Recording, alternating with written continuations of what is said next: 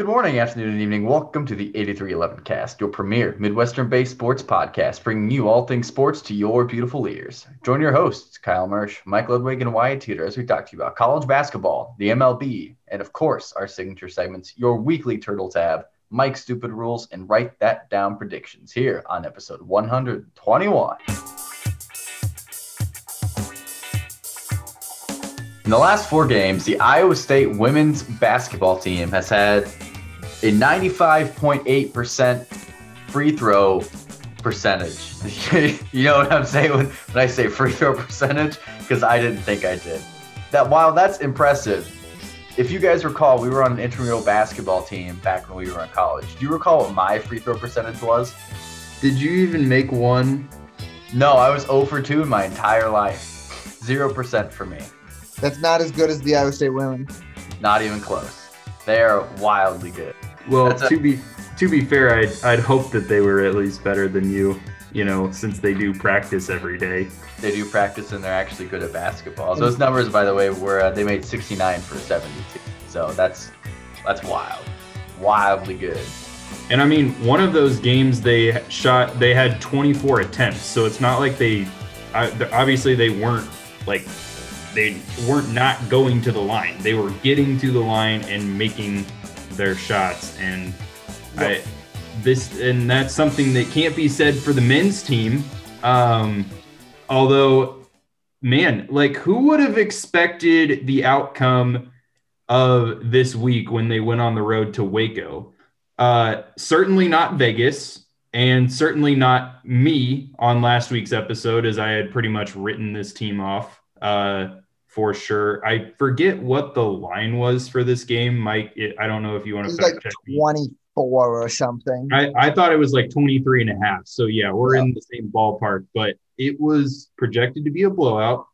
Granted, Baylor had not played in the past 17 days, I think, was their final total due to COVID protocols that had them sidelined for a bit. But uh, Rasir Bolton and Tyler Harris were really the true stories of this game. Uh, Tyler Harris, especially at the beginning of the game, was on fire. He got the start um, in that game as Steve Prohm mixed up the lineup. Uh, it was a similar starting lineup to how the or it resembled the team that finished the game on the court versus OU uh, just a game prior. Uh, Prohm felt like that team had a little bit more energy and ambition. So Harris and Jackson got the start over uh, Walker and Johnson, I believe. So it was close, came down to the wire. Iowa State led until what was it? Four and a half minutes left in the game or so, Mike? Yeah, they were leading for most of that game. And the thing that was always interesting is Baylor did make a huge run to close the first half uh, to get that game close. At that point, it felt like, oh no, this this is probably where we fall apart.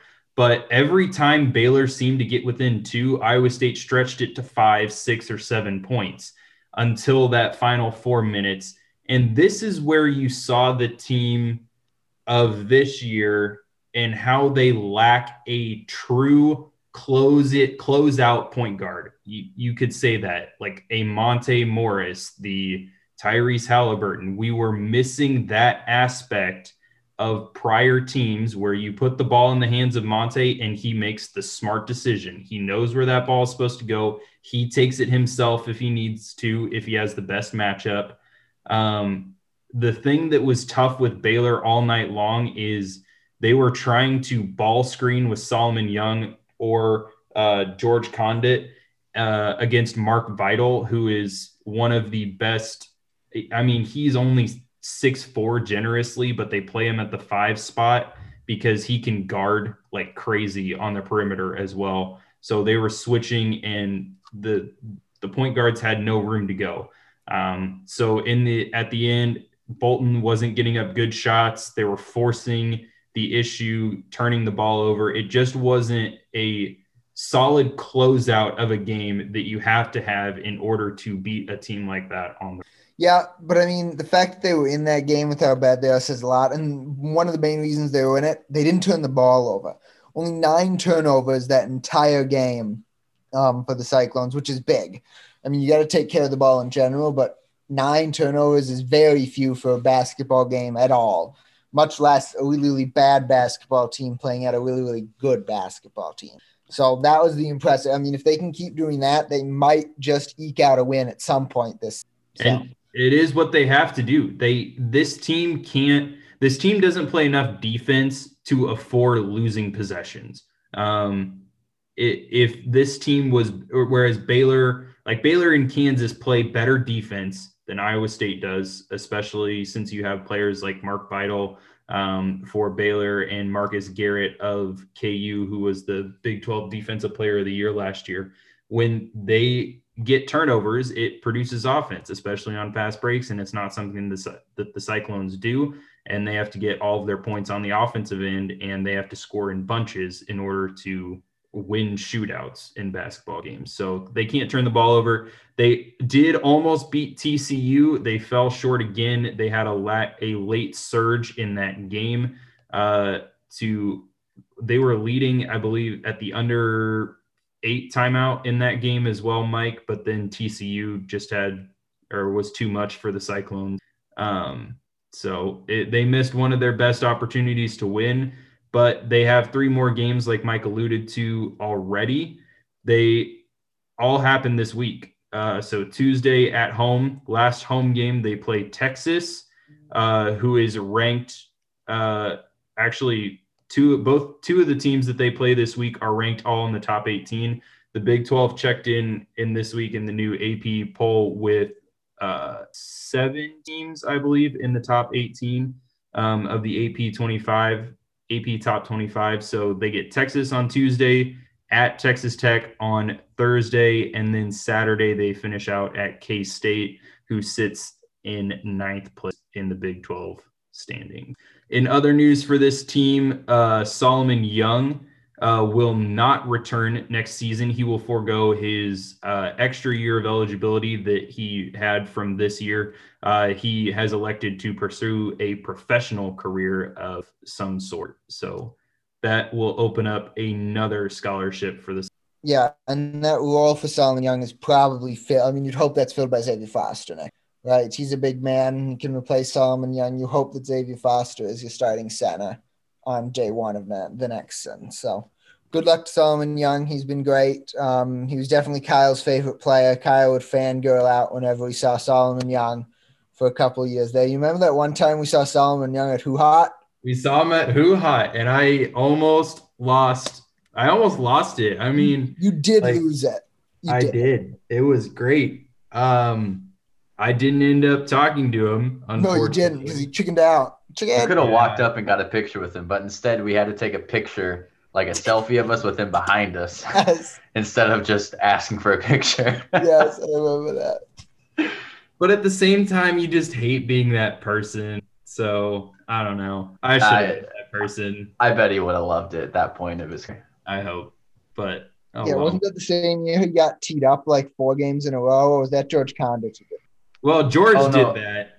I don't know how. I don't know if Solomon Young ever had that big of a thought, okay. I, I was giving a temper to get teed up four consecutive games.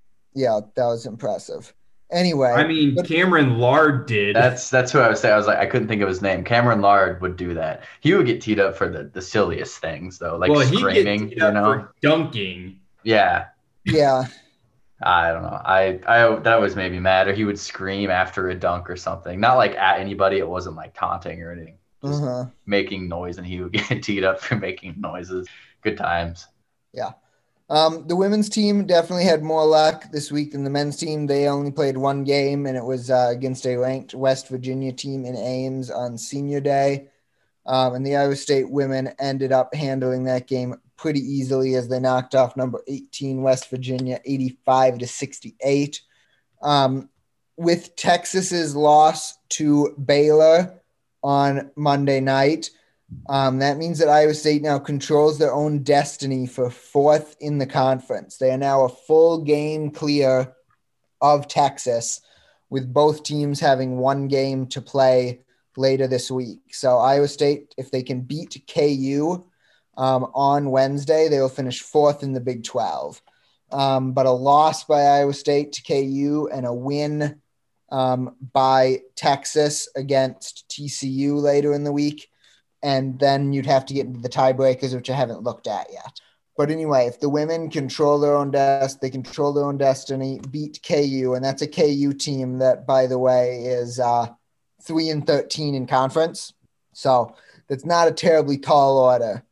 Um, beat KU um, at home on Wednesday, and you're fourth place in the Big Twelve. So they did beat them once this season already. It was only a two point victory in Allen Fieldhouse. So hopefully it is a little bit of a different story this week. Mm-hmm. Um, also, Lexi Donarski just continues to rack up the awards. She is pro- she very well might honestly win uh, Big 12 newcomer of the year in the league, or at least freshman of the year, as she won the newcomer of the week title uh, again uh, in the conference week after her performance. Yeah, she's been awesome. Bill Fennelly continues to recruit really, really well. He does a lot of things really, really well. Recruiting is one of them.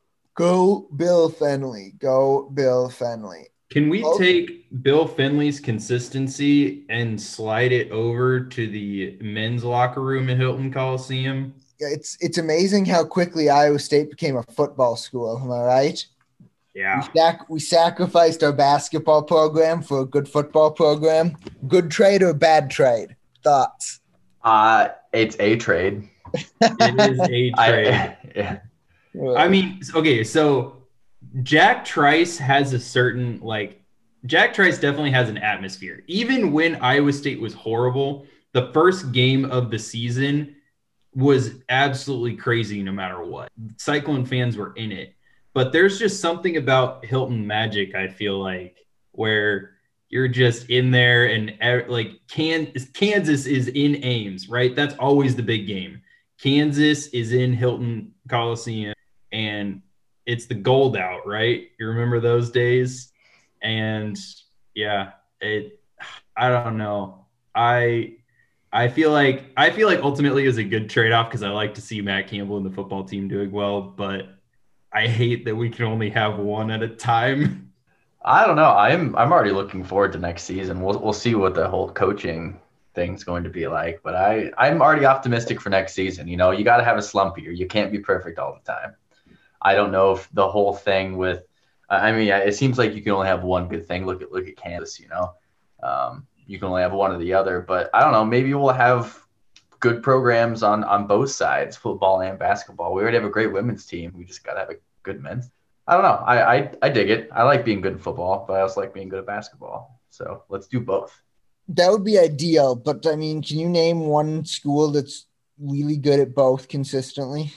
Maybe over the last five years, you could say in the Big 12 OU. Yeah. Yeah in their basketball program than any other team does between basketball and football. I think that'd be the only team that you can at least say has consistency in both programs. Yeah, I would agree with that. Yeah. Outside of OU, I couldn't think of anything else off the top of my head, though. Not even, you know, go going to the Big Ten Mac, or anything. Mack Brown could get North Carolina there um, in football to match their basketball and Ohio State ba- Ohio State basketball has had some definitely some good years, like back with Greg mm-hmm. Oden in the 2000s, and, and now, and now uh, Juwan Howard uh, with Michigan running that basketball team. Let's talk uh, about if, if Jim Harbaugh can get the football team back up. What I was going to say, I don't count right. Michigan as a consistently really good football program. So. Right. I would say I would say that for the foreseeable future, Michigan is a basketball program. So and hey, look what Alabama's got rolling down in the SEC right now. Their basketball team just won the SEC title. So yeah. you got some football schools that are now becoming basketball schools. Yep. The times change. Now next year, watch Bama drop out of the AP top twenty-five or something. In football, yeah, that'd yeah. be amazing. No, that's not happening. you want us to write that down, Wyatt? No, no, no, no, no, no. Actually, yeah, let's write it in for him. That'd be a solid loss. Uh, getting ahead of ourselves here. It's not quite time for a write that down prediction segment. That'll come later in the app. For now, we'll uh, take a break and talk about some baseball. Um, spring training games are here for most teams. Spring training games started either Sunday or Monday of this past week. Um, the Twins are 2 0. Just saying. I don't the Royals see, are also 2 0. I don't see a loss on the Twins schedule this year. The 2 0. Don't see I don't see a loss on the Royals schedule. So those things aren't compatible, seeing as they play each other 17 times or is it 19? So those two those two things are not compatible. But no, in all seriousness, um, basically the theme of these uh, first couple weeks of spring training games is there are virtually no rules. I mean, teams can choose to play basically as many innings as they wanted. Um, Monday's Twins Rays spring training game ended after six innings because the Rays ran out of pitchers, and so the manager Kevin Cash asked Rocco Baldelli if the could just stop playing and said yes. So then they just stopped playing after six innings. Um, there's also a rule in spring training right now where you have a pitcher that throws at least 25 pitches in an inning, once the batter where that 25th pitch gets thrown is over, the fielding team can just say the inning's over. No matter how many outs there are, no matter what the situation is, they can just say the inning's over. Just poof, okay, we're done. So bases loaded, nobody out, but you've thrown 25 pitches to get there somehow. Innings over. Sorry, guys. I like that. I don't think there should be any rules for, you know, spring training in general, but especially towards the beginning. What's the point, you know? It's just practice. Well, but like, what about at least making it consistent across the board? I don't know. Like, if if you're gonna if you're gonna say like because so this happened on Sunday between the Rangers and the Royals. The Rangers start or went into the game saying, "Hey, we're gonna play a maximum of seven innings." Uh, so the Royals said, "All right, well, we're gonna uh, split club the last two innings, and we're playing all nine. So they they put out a fielding team and a batting team and played two extra innings. But you know, if if you're gonna say that, why not have like at least maybe in the Cactus League and the Grapefruit League say, all right, collectively we're all just gonna play seven innings like the entire spring training. Eh. I mean, because it gives managers flexibility based on the situation of actual games, and that's the point, right? Basically, what they're concerned about is with the lack of a full season last year, they're com- concerned about pitcher workloads and pitcher injuries, right? So basically, they're letting managers play it um, game by game as long as you get the two managers agree on what you're going to do. They just want to give teams the most flexibility they possibly can here in spring training in order to get us to uh, to the season with healthy pitchers and pitchers that are hopefully worked worked up enough to be able to pitch games. So speaking of the season, isn't it only in like 40 days or something like that? we are exactly one month away from opening day. One month away. April 1st is opening day, and that is not an April Fool's joke. April 1st is opening day. The Twins open at the park, park formerly known as Miller in Milwaukee to play the Brewers.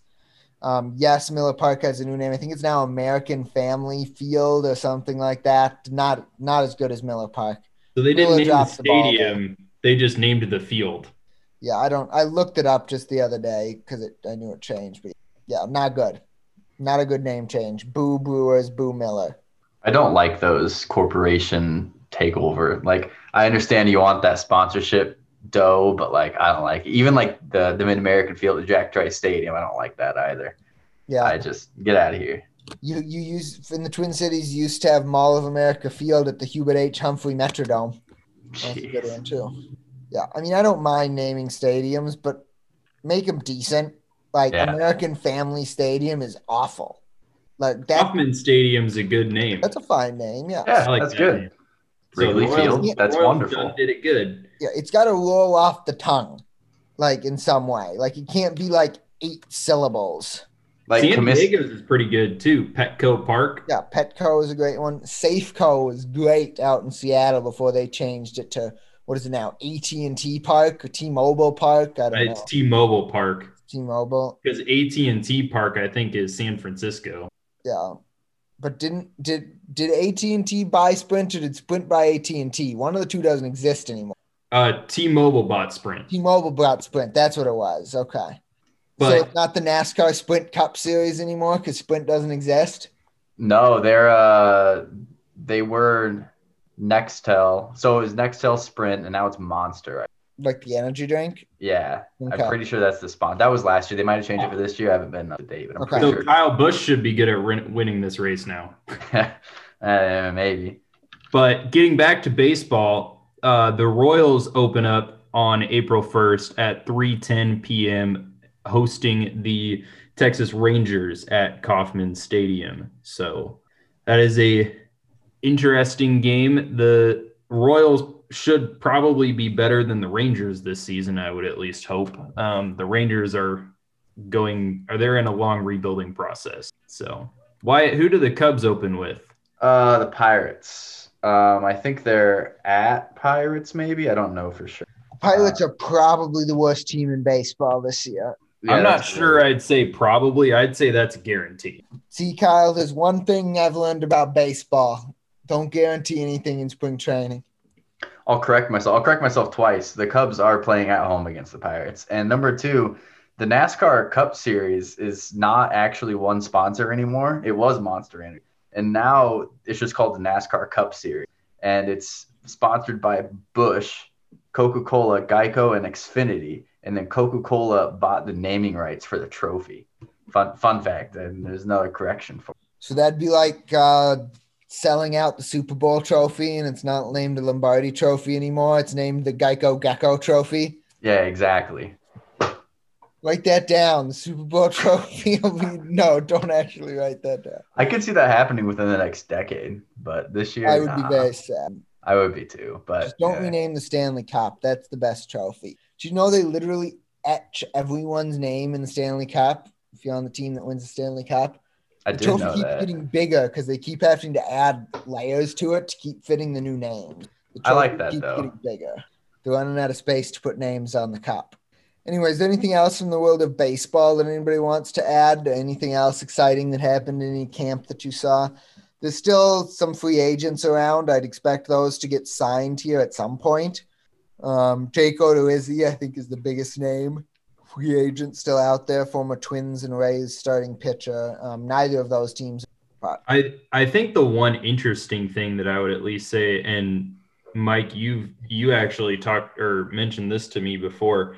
So the uh, yesterday, the Royals officially extended third baseman Hunter Dozier uh, to a four-year contract extension uh, with um, total earnings potentially in the $35 million range, but base contract value is $25 million.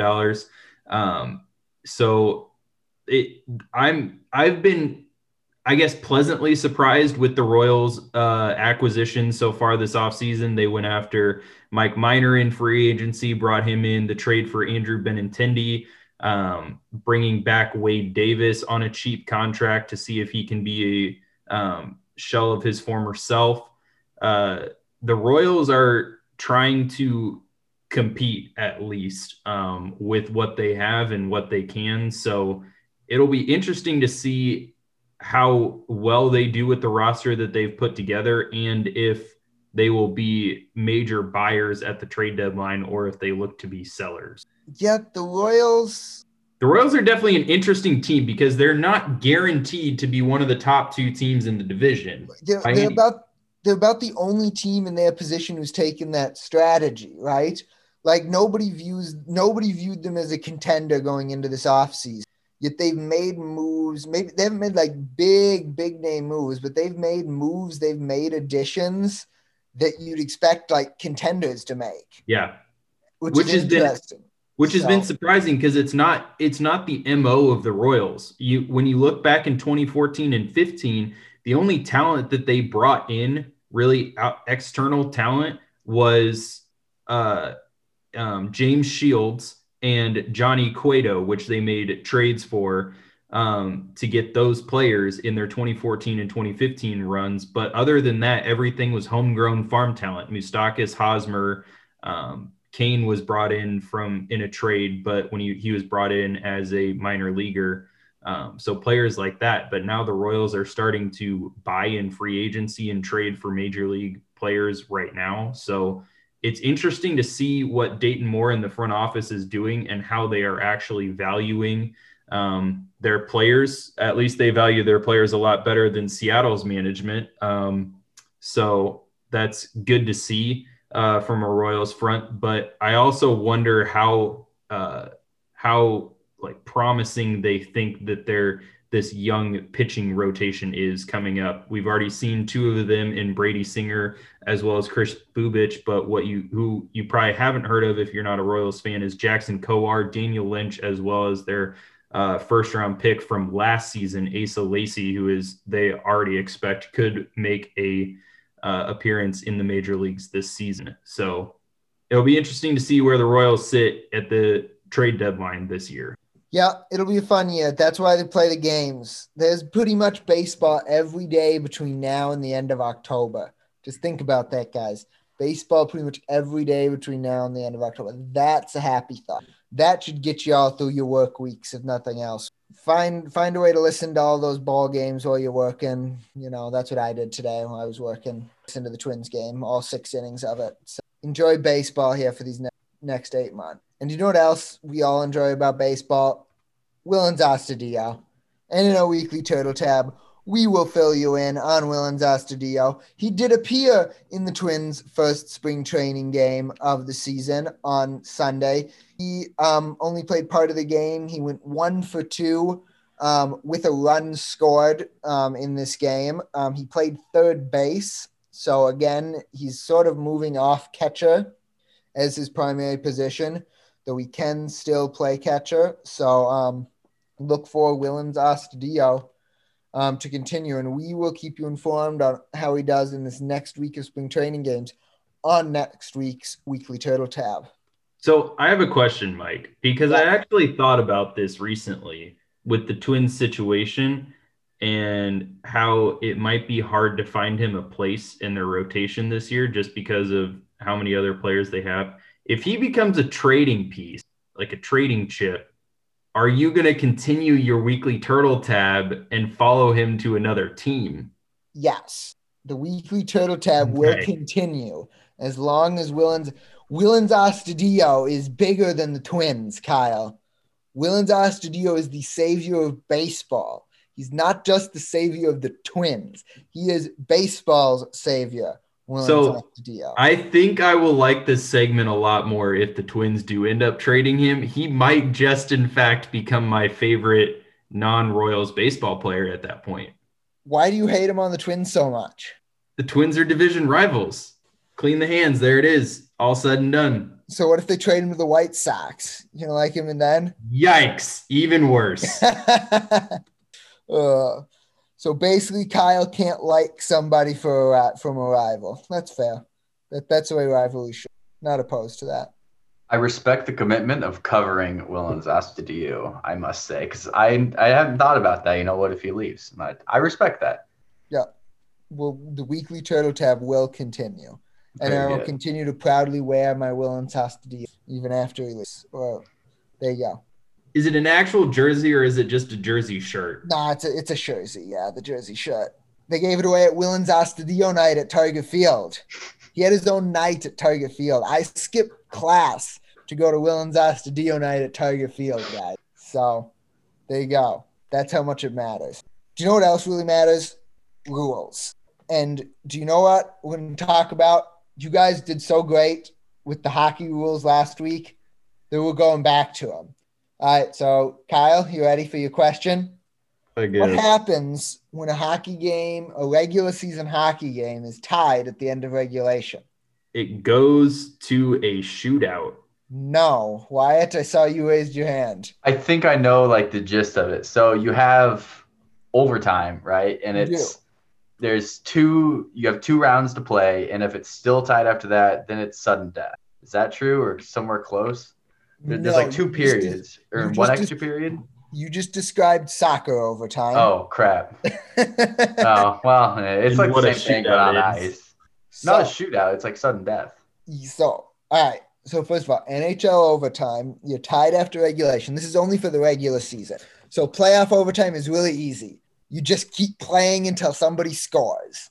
Um, but in the regular season, you play five minutes of overtime, but instead of playing it five on five um, plus a goalie like regulation, you play it three on three plus the goalie. Yeah, yeah I was Um, nowhere close. So that increases offense, and they play one five minute overtime, one five minute sudden death overtime period. In the case that nobody scores, then they go to a shootout, Kyle. So you were right about the shootout, just uh, not quite.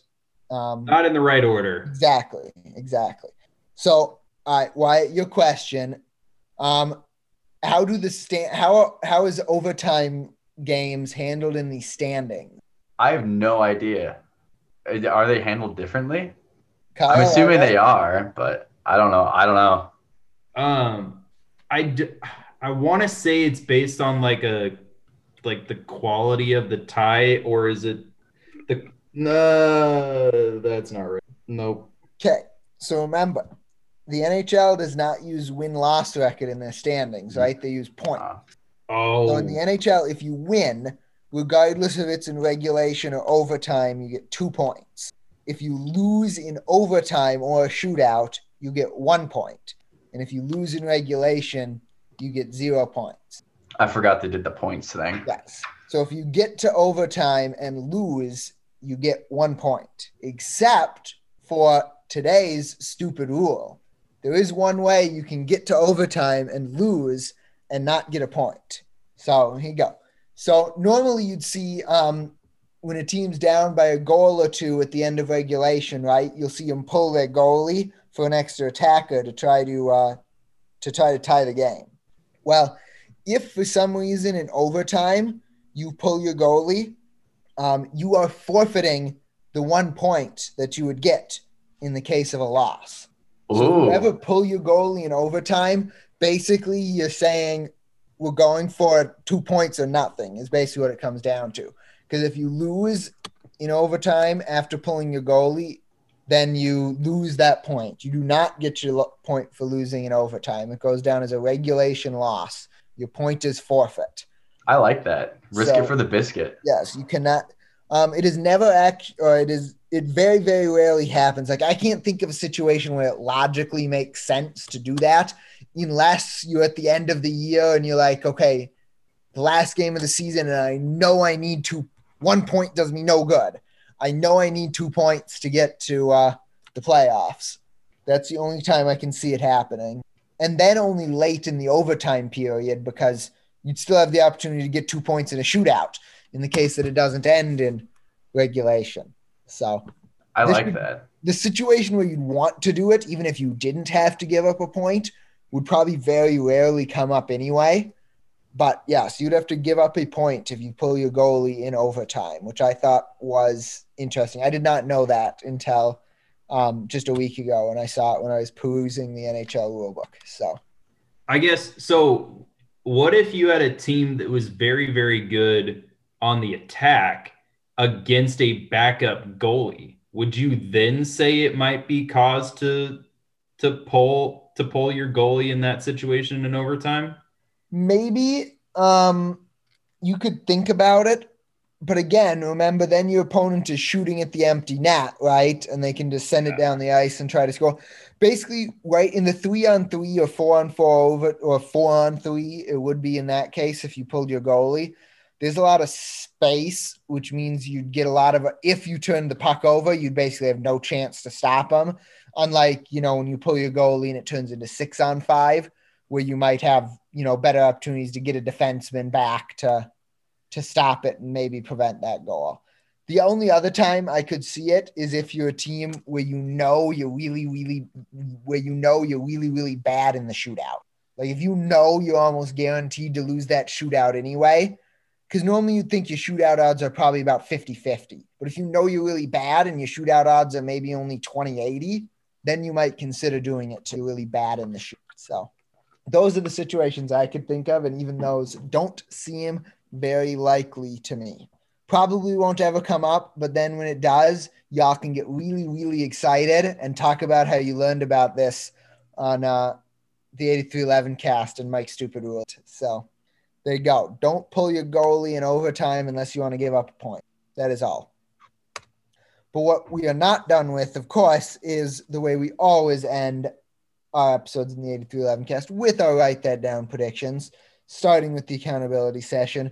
And we only have one prediction coming off the board this week, and it's one that probably could have come off the board last week, but Kyle and or I missed it. I don't remember who did the accountability who uh did the accountability session last.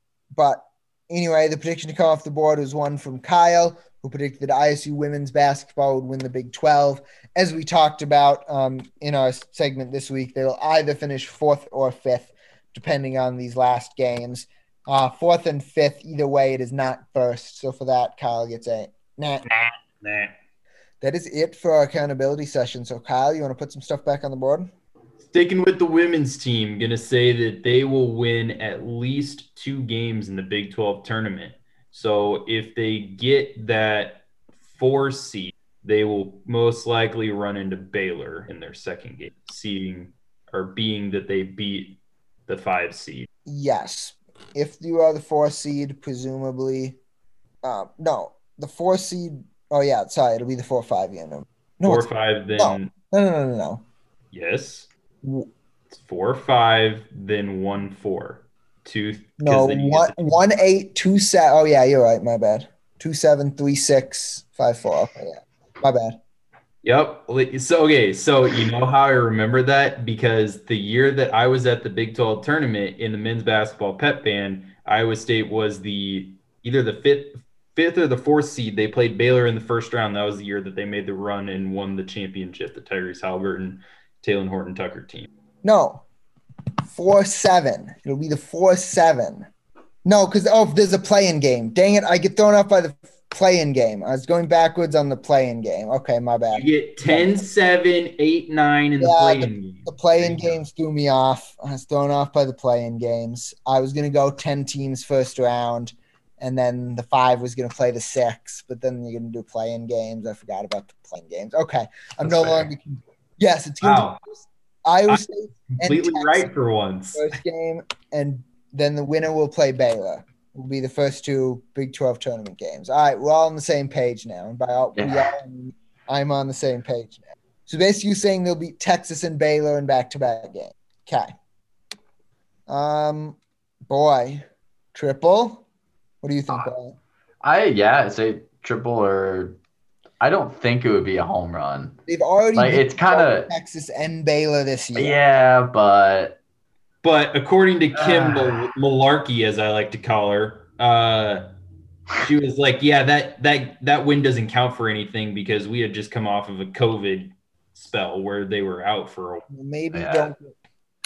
I still say triple. yeah, I'm not gonna argue for it. That's that's fine with me. A triple's fine. I still say triple. I believe. I I just really hope they beat Baylor because I like to see Kim all sad. Actually, she get sad; she just gets pissed. Yeah, I don't like her. Just saying.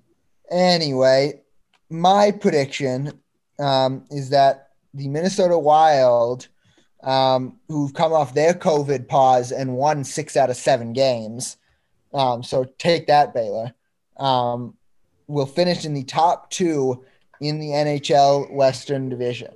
Do you need me to give you an NHL standings update to evaluate this? Yeah, I see you both nodding. Yeah, go for it. Minnesota is currently tied for second in the Western Division. Vegas is in first with 25 points. Minnesota and St. Louis both have 24 points. Colorado has 23 points. The Kings are in fifth with 22 points. Arizona is in sixth with 21 points. And Anaheim and San Jose are irrelevant. So that seems pretty likely to me. Like I would definitely not say that's a home run, and I don't think that's a triple. No, it's definitely not a home run. Definitely not. Kyle looks very confused. Oh, I'm not confused. I'm just trying to figure it out. Oh, gotcha. How many games are left? We are about a third of the way through the year. Oh, so we got a lot of time left. Yes, That- we're that's- about a third of the way through the year. That's why I don't they're think only, it could be. They're only two points ahead of the Kings, three points ahead of the Coyotes. like I said, just by process of elimination, I don't think that's a single because it's going to take too long. It's definitely not a home run, and I, my gut read is saying it's not a triple, so that leaves me at a double. Sure. I, I, yep, I'm fine with the double. That was sort of what I was, what I was looking for for that. So I definitely wasn't in single or home run territory, but I was wondering if the length of time was triple. no, Ah. I'm fine with the double. I'm very much fine with the double for that. That that seems fair for me. Mine's pretty easy. I can tell you straight up, this should be a home run. Uh, I'm gonna say that we're gonna have a scorigami for in this MLB season. Uh, for reference, the last two scorigamis were in 2020, and one before that was in 1999. The first scorigami of the season. of the- Basically, minimum requirement for a scorigami is that one of the teams would have to score at least 21 runs, which in and of itself doesn't happen very often. And even if one team did score 21 runs, their opponent would have to score at least 18 for it to be a scorigami. 21 18. If there was know, anything more than a home run, that would be like this would be that. This Yeah. is besides my one point safety. This is the, probably the highest ranking uh, unlikely event to ever happen. Yeah, this is definitely a home run. Without This is the longest home run possible in the ballpark possible. Yep. Yeah. Yep, I I'd agree with that. Do you have anything from Josh this week? Is he still alive? Um, yep, he's still alive, still doing good. Um, but I sort of dropped the ball and just asked him like two minutes ago if he had a prediction, uh, and he hasn't gotten back to me, understandably. So I dropped the ball on that one. He does, as of now, does not have a prediction. No but if worries. he does, we'll update it on next week's episode, and we'll give him two on ne- next week's episode. Most definitely. So with that, we all have a write that down predictions written up on the board, which means we're at the end of the write that down prediction segment. And as Mike said earlier, that means we're at the end of the episode. Thank you so much for listening to episode 121 of the 8311 cast. We appreciate you sticking around and hanging with us every week. Signing off for the 8311 cast, we have your hosts Kyle Mersch. Mike Ludwig, and Wyatt Teeter. We'll talk to you again next week. Go Cyclones. go Cyclones. Go Cyclones!